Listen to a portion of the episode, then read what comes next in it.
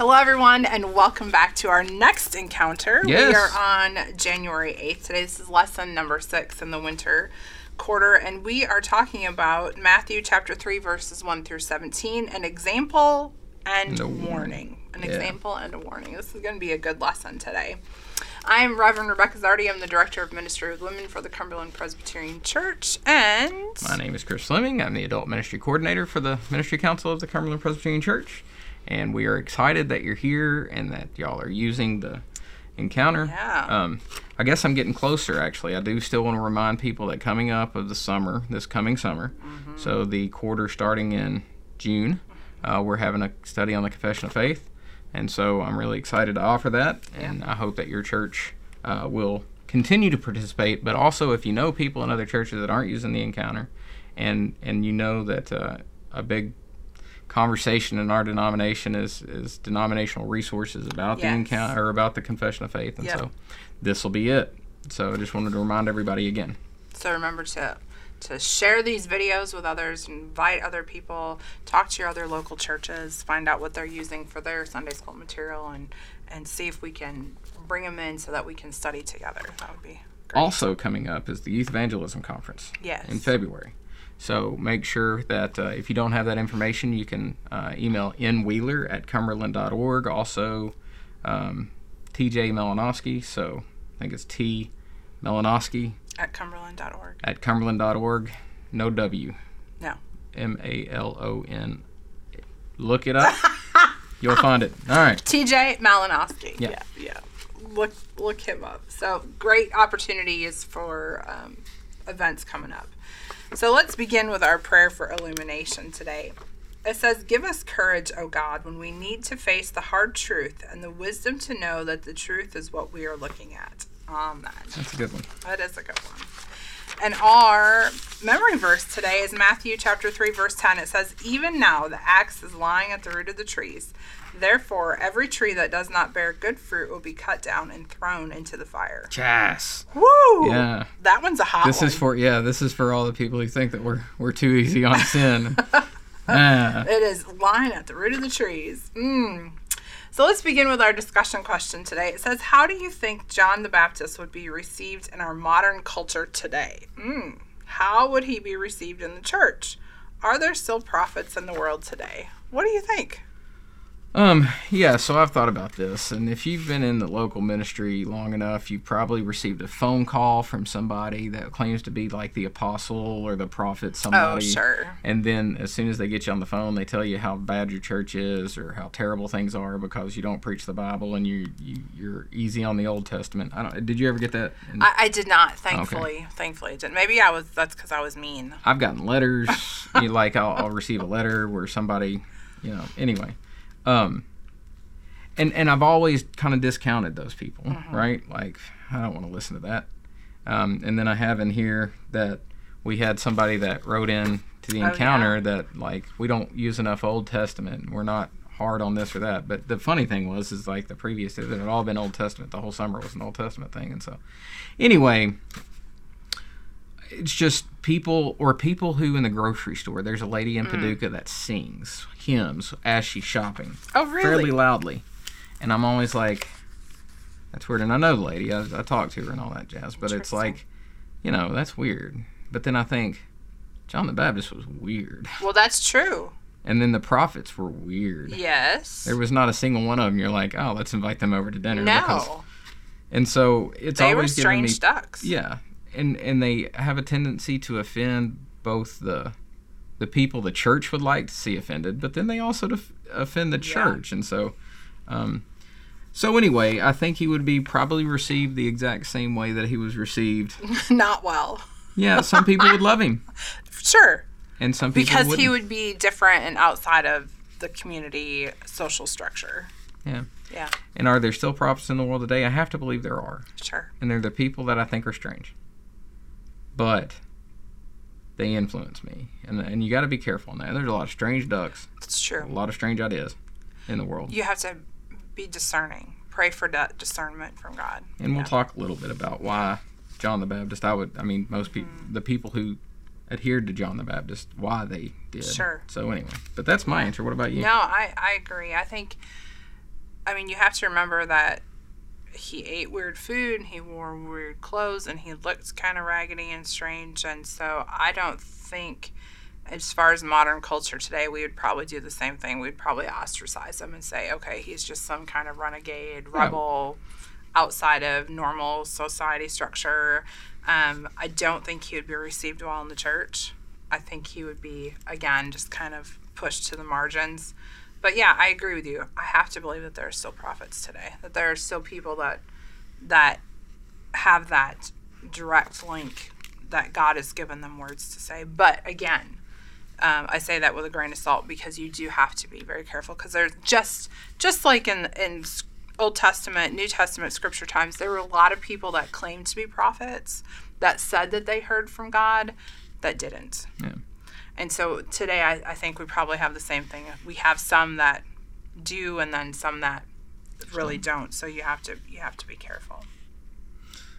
That's all I got on that. Okay, so you really get into we're talking about John the Baptist, Mm-hmm. um, and how he he chose to be different and separate from the culture. So you point out that when we listen to other people, um, even those who preach with religious fervor, that we need to keep an open mind. Yeah, it goes back. I, I forgot when somebody criticizes you. You Yeah. What what is it that's true? What's Sure. what's a valid critique? What's crazy? And what's hurtful? Mm-hmm. Right. And so, I think you'd have to do that with John the Baptist as well. Um, Absolutely. But, um, you know, just because somebody's a little fringe doesn't mean they're wrong. No. So Yeah. And that's and on if- everything. And if we hadn't listened, if they hadn't listened to John the Baptist, how many people would have missed the coming Messiah? Hmm. And how many people did miss the coming Messiah? So where are we at today? Yeah, good question. So let's explore this scripture today. So Matthew's intended audience, again, we have to remember who the gospel was written for. The intended audience of Matthew was the Jewish people. Yes. So he doesn't give any account of John the Baptist's birth, um, but he just kind of comes into the scene, you say, like Elijah did. Yeah. Um. So, like, for instance, Luke kind of has an explanation of who John is. Matthew's like, we don't need that. He's good. But just- yeah, Here's just- John the Baptist Like I said. I put on here on just like Elijah. Yeah. Like Elijah has a backstory, but you didn't know it. First Kings, he just pops in and says, "Hey, don't rain," and everybody's like, "What is this?" And Right. it's really the same force by which uh, John the Baptist um, comes on the scene. Really, the only thing, if you were just to read the book of Matthew and you didn't get the book of Luke, the only thing that you could possibly know of uh, John the Baptist was from Malachi. right? Okay, sure. Uh, at the end, where the promises, um, Malachi 4, 5, and 6, See, I will send the prophet Elijah to you before the great and dreadful day of the Lord is coming. Um, and he will turn the hearts of his parents to their children, and the hearts of the children to their parents, or else I will strike the land with total destruction. Cheery. Very um, happy moment.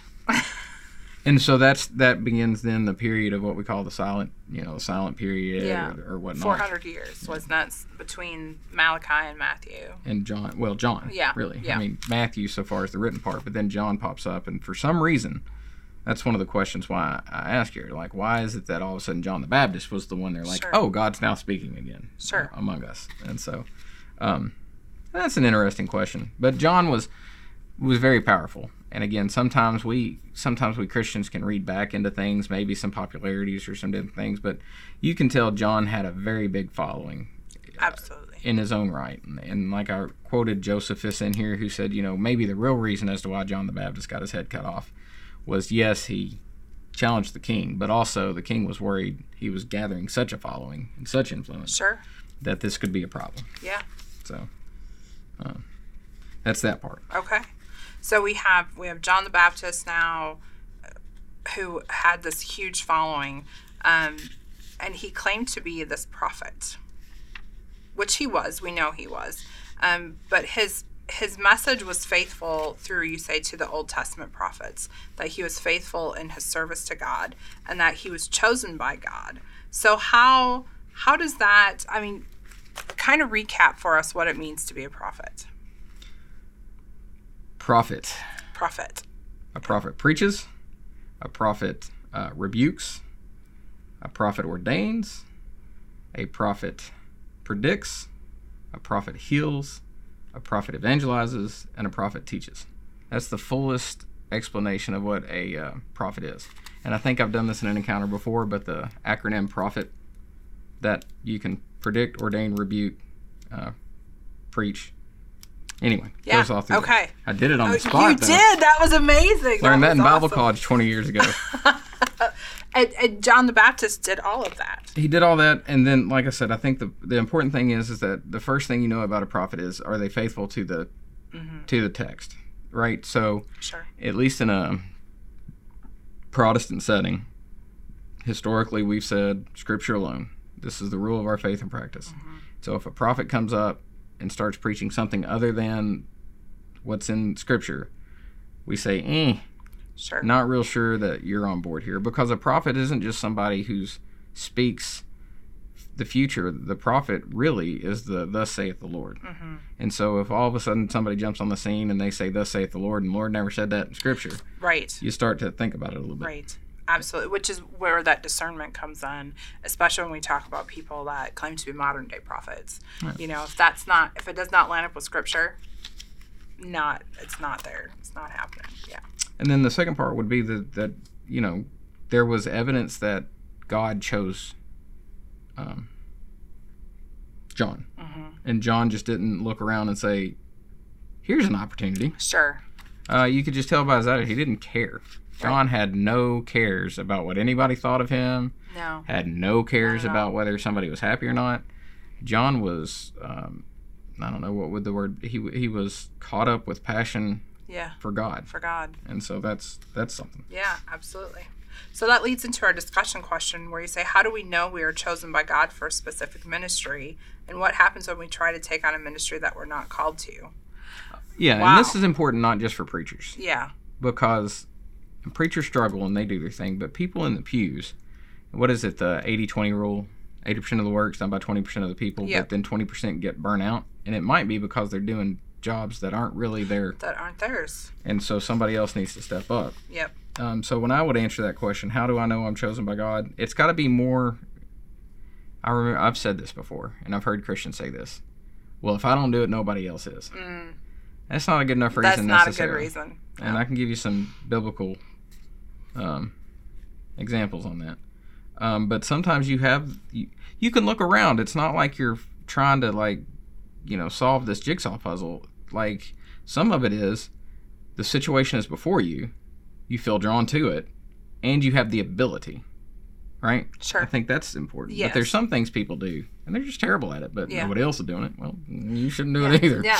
That's not a good reason. because no. you'll get burned out. That's how you know if you're not really supposed to be in that ministry right now, or- Yes. or, you're doing it wrong. But mostly, you'll just get burned out and cynical about doing God's work. And if you do that, then there's no joy. there's no joy. I mean, God and, and where no, yeah, serving God should be a joyful aspect. So I, I would agree with that. I think there there's a specific calling. It's not it's not just a I want to do this Yeah. or I think I would be great at this. There there is a, a pull. I, I don't know how to describe that if you've never felt that calling from God. There's a, there's a pull inside of you that just it's kind of was it Elijah that said, you know, I have to preach God's Jeremiah. words, Jeremiah I think it was Jeremiah. Fire shut up in the fire shut up in his bones. Yep. There there's something internal when you're called by God that just pulls you to follow that ministry, whatever that happens to be.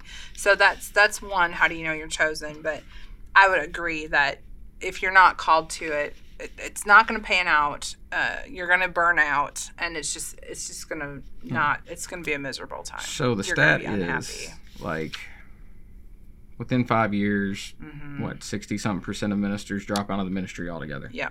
And sometimes we like to blame that on churches because they're hard. Well, yeah, so is so is being a like trash picker upper. So Well, is that's being a restaurant manager. But sometimes people think they're called to ministry, and it's mm, Maybe not. maybe not. Yeah. Mm. Yep. Exactly. So, um, So then our next question is what can the church learn from John the Baptist and how we do ministry? Mm. you go first. Be be joyous. Be joyous. Be- well, he wasn't really joyous. Well, he but he was zeal- there was joy in his zealousness. Yeah. Maybe maybe that's what I was looking for. He was very zealous for God's word. I mean, He it could have was been joyful. We don't have his That's diary. true. Yeah. I don't know. Okay. But he was truthful no matter what the consequences, I think.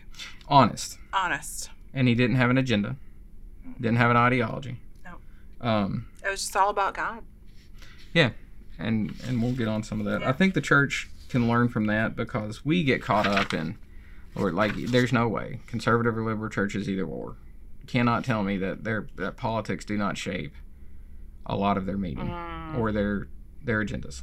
And I Sure. wish it weren't true, but I don't know how you. It's it's a walk between like like John the Baptist. He had this sense in which he was he was away secluded, but he would pop out and challenge sure. at the same time. Um, and I think maybe that's what the church does. We're secluded in the sense of we're worshipers. We're not trying to convince one another. And then every once in a while, you step out and have to say, Yeah. "Hey, this is wrong," or "Hey, why don't you come in and join us?" Yeah. or whatever. I don't. know. Yep. Absolutely. That's what I got. So let's dig a little bit deeper here. Dig deeper. So if you've been with us in the encounter, you know that we've we've used this phrase "day of the Lord" repeatedly. And in the prophesy, um, Malachi predicts the return of Elijah. The day of the Lord is described as great and dreadful. Is John the Baptist preaching? John the Baptist is preaching that uh, Was that great and dread- dreadful day? he will. Yeah, well, so he's saying it's at hand. Yeah.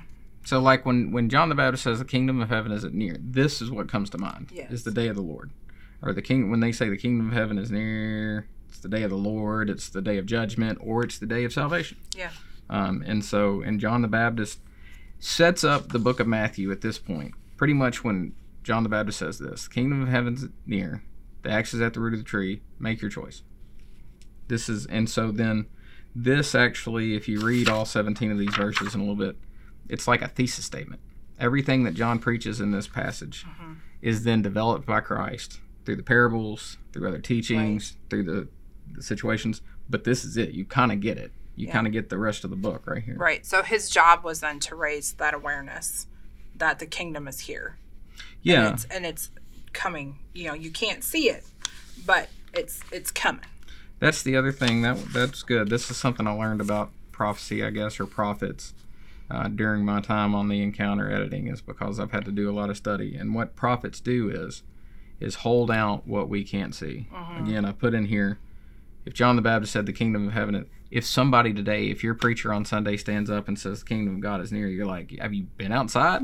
I mean, have you come outside the church at all? Have you seen how crazy it Right. is? Wars in Ukraine, or we politically, we could, families are fighting families. Well, the Yeah. kingdom of God's not here, but a prophet sees that God has said it is, Yes. and then we bring forth those messages, and we don't care about the circumstances. We know what God has said is true. Right. Right. So Absolutely. important. And that's that was the big thing that John did. You say that as a prophet, John testified to the one that was greater than himself would come, And here among us, like Yeah. it's here, he's here. and he's coming on this way. So this. So John's preaching, you say, prepared the minds of the people, and that he expanded the idea of kingdom of heaven to be larger than simply being an ancestor of Abraham. That was really important. It is important because the again the Jews were saying we're children of Abraham, and Yep. this is where um, I mean Jesus picks up on this later in Matthew. Uh, in in a, in a in a way, but he says, "Look, these stones, we could make children of Abraham out of these Yep. stones. That's not what's going to get you there. It's like that old, uh, just because you, you like what is it? Uh, going to church doesn't make you Christian any more than parking your, or, yeah, parking your car par- or sitting in a garage makes you a car. right, Yeah, that yeah, kind of thing. exactly. Yeah, there's there's a whole lot more to just just the genealogy. It's it's actually being a part of of this family. Um, you say, in other words, the kingdom is greater than genealogy or geography because it's it's about the whole Cosmos. the whole cosmos, everything.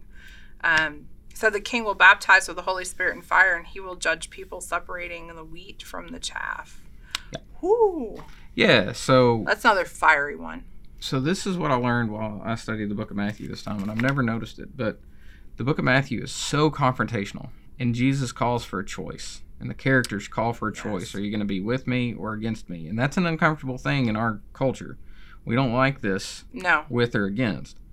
Uh, and I had that in my mind while I was reading some of the parables or while I was reading the teachings, but time and time again, Jesus says, there's this way or there's this way yeah, you pick, right? Yep. There, was an exclusive exclusive exclusivity uh, portrayed by Jesus in the book of Matthew that I had not noticed before. Yeah, yeah.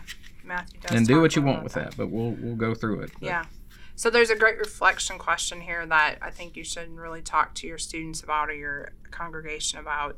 Um, but we're going to hit the discussion question. It says, These are turbulent times we live in, to say the least. How can you be a prophet to your communities raising awareness of the kingdom of God? Be as specific as possible. What gets in the way of us seeing the kingdom of God today? Mm, That last question, it's I think right now is politics, sure. politics and ideologies. Yep. more so than they used to. And because I guess of social media, you're able to you're able to find your tribe Yep. And we're just, we're so much more polarized. yeah, and, You know. and stay polarized. Yeah. And then there's um, you know, back in like back in the olden days, like the Spanish Inquisition where you could you could get tried if you believe this or, you know, back in the first parts of the Protestant Reformation, you know, you know, the Trinity, you don't believe in that? Let's catch you on fire. We don't go that far. but- No. Thank you're put- goodness. but you're put in a doghouse, and socially, you're you can be scrubbed yeah. if you're not in line. And so there's a sense in which um, different groups are reinforcing sort certain things, and so that carries over into the church. Sure. Um, and I've seen it. I mean, even with my kids, like we have polar opposite views on a lot of things, Mm-hmm. and they just I'm the old church preacher, as if you know that means that I can't think critically of Sure.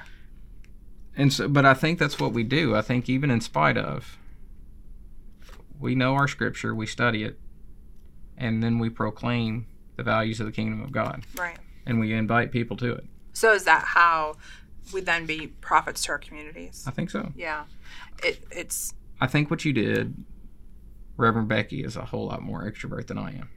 She had a, you know, a, a block party, welcoming people. There was no necessarily, um, no, No agenda. agenda. No, no agenda. but you you open yourself up and say this is community. hmm not hiding in your house and thinking that your next door neighbor's a meth dealer or something, Right. right? I mean, Right. like you explore each other and Yeah.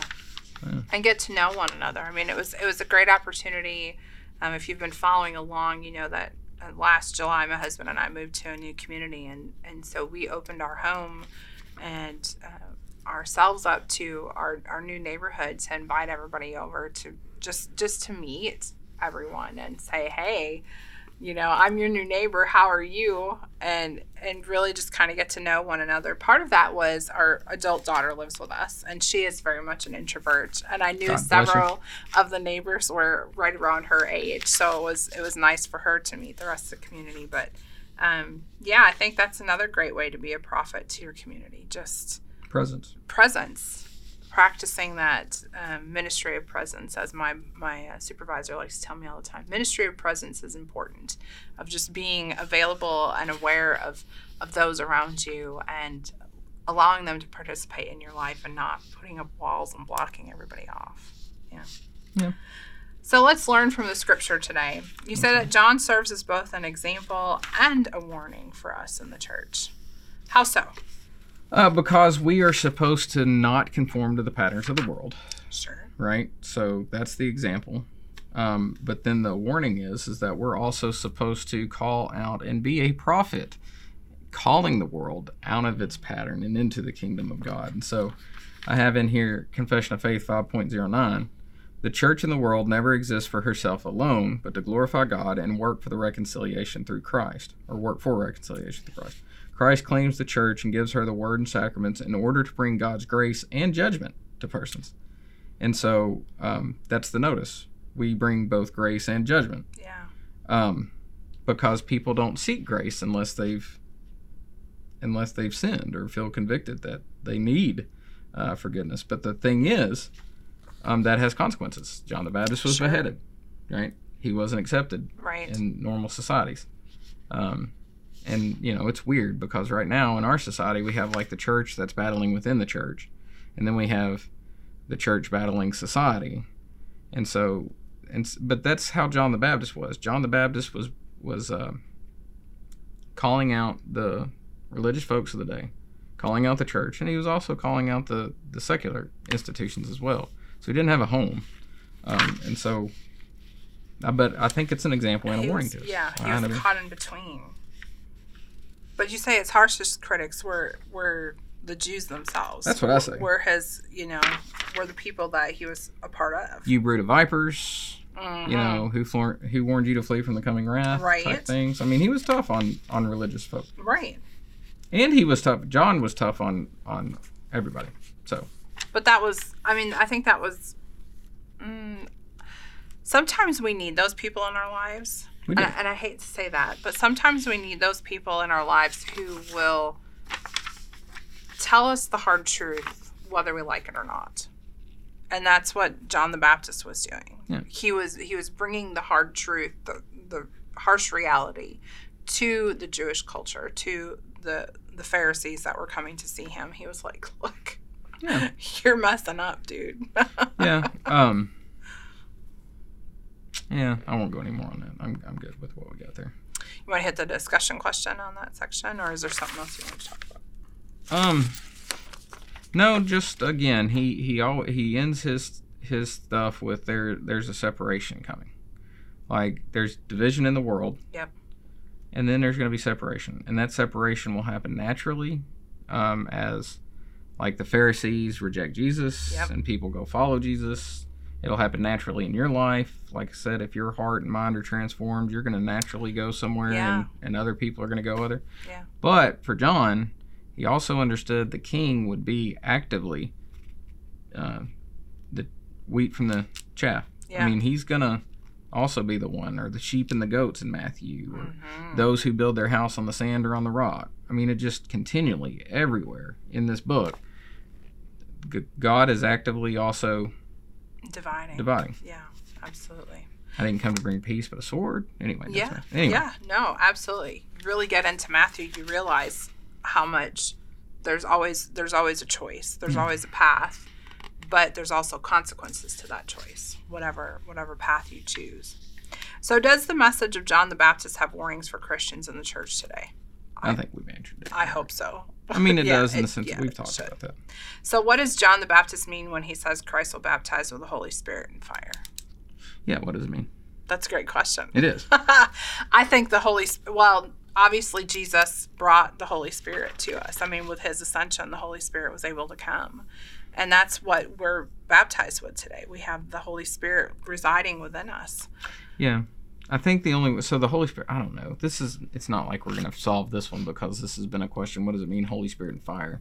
I mean, Holy Spirit, the strength of of Christ, and, and you know that power which rose Christ from the dead now resides in us. And then fire is still a purifica- purifying Yes. element. Yeah. I mean, like, yes, it gives warmth, it gives light, but ultimately you use fire. Well, I guess that might be the main reason why you use fire. But if you're gold or silver or Yeah. whatever, you got to heat these things up. Or if you're Yeah, trying to, get rid of the impurities. yeah, you got to purify. So I think by Holy Spirit, it's it goes back to that warning for the church. Like you you receive power from on high and Yeah. you're you're cleansed, but you're also being Purified at the same purified. time. I think that's important. And it can be uncomfortable. Should be a little bit Mhm. uncomfortable, probably. Yeah. And that's okay because when you come out the other side, you're going to be better for it. So you say John the Baptist was different. He wore weird clothes, ate weird food, and he was not worried about being liked by people At all. at all, which was I think I think honestly it's one one of those things that I find endearing about John the Baptist was the fact that he stood for what he believed in regardless of what it mattered to anybody else it didn't matter to him that his his total aim you say was just glorifying god and jesus christ and that christ also tells us to be in the world but we're not of the world so how is it that we're like john the baptist how how is it that Are we supposed to be? So Yeah. we've we've talked about this plenty of times. Uh, I think about you know my my Amish or Mm. Mennonite brothers who who come out of the world, and John did that. There is some wisdom to that, to me, um, in the sense of when you don't worry about having this rat race of I have to make money so this can happen. that. I mean, we choose to get in that. And John the Baptist just said, "That's stupid. Yeah. I'm gonna go live in a I'm cave somewhere." thing over here. But guess what? I'm not gonna have to worry about my robes are flowing or clean or like. We spend so much money just going out to restaurants, and John's like, "Hey, take that chocolate covered locusts locust." and I think that helps me to maybe think about my own life, things like minimalism, Yeah. giving away some of the things you know, like what are we driving and striving for?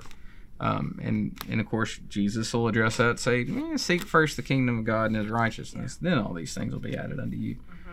So like, um, I think that's something that John the Baptist it helps me think through. And so, but you know how weird it would be if really like your friends call up and be like, "Hey, we're to go for drinks and karaoke," and you're be like, ah, "I'm just gonna stay here and chill tonight." You can only do that so much before people start thinking you're weird, True. or like, "I'm not gonna." You just, I don't have to buy a new phone every two years, Right. or I don't have to have an Apple iPhone or the Samsung Galaxy. I Right. can just have like, you know, people will start looking at you weird. Yes. Shop at Goodwill as opposed to yes. It's weird. It is. When you start following and understanding that these things aren't the ultimate importance in your life, that just Jesus is the ultimate importance in your life. And when you, I love that verse seek first the kingdom of God, and all these things shall be added to you. The point is, is that when you seek God first, everything else that you need in life is going to be taken care of but you need to seek God first. And when you do that, you recognize that the other things in society that said you have to have this, or you have to wear this brand of clothing, or you have to drive this type of vehicle, you realize that that's not. John says, "No, you don't. No, no, You can wear a leather belt." that's right. Well, I guess a leather belt would be kind of a good thing. I mean, that'd be Well, now. at least it would hold up your pants. This would be. um, this would be good. Right. And so then the other part is John the Baptist didn't just say, "You be you, I'll be me, everybody's happy." Yeah. John decided that the zealousness of the Lord was something that he needed to make sure people understood, and I think the church, on one side, maybe messes out on that. Like, who are we to judge? Well, John's like me. That's who. Yeah. Um, and so our confession of faith, I've read that one in our confession of faith where the church brings forth grace and judgment. In section 5.3, it says, In carrying out the apostolic commission, the covenant community has encountered and continues to encounter people who belong to religious or religions which do not acknowledge Jesus Christ as Lord. While respecting persons who adhere to other religions, Christians are responsible to share with them the good news of salvation through Jesus Christ. And I think, you know, probably if we were to update this language, um, it's just not people of other religions. It's just people. People in general, People, just people. We're all respecting people. Yeah. Christians are responsible to share the good news of salvation through Jesus Christ. Yeah. And I love the activity that's closed here that you've put. As a Sunday school class, commit to praying for the church and the people in it, to take on the role of John the Baptist, pray for the community, and seek ways to share the good news of salvation in Jesus Christ. Teachers, what an excellent opportunity for your class today to look at people. Maybe you have people in your in your families from your students that you would like to share the gospel message with. Or maybe you know there are people families around your church that haven't had the gospel shared with them. This is a great time to commit to praying for and commit yourselves to sharing the gospel message with those who haven't heard it Yeah, and and the Lord opens up plenty of opportunities for you to do it. yeah It's just even if we're sensitive to it or not. yep absolutely All right. So may the Lord bless you, keep you, make His face shine upon you, be gracious unto you. May the Lord turn His face towards you and give you peace. And we'll see you again next week. bye everyone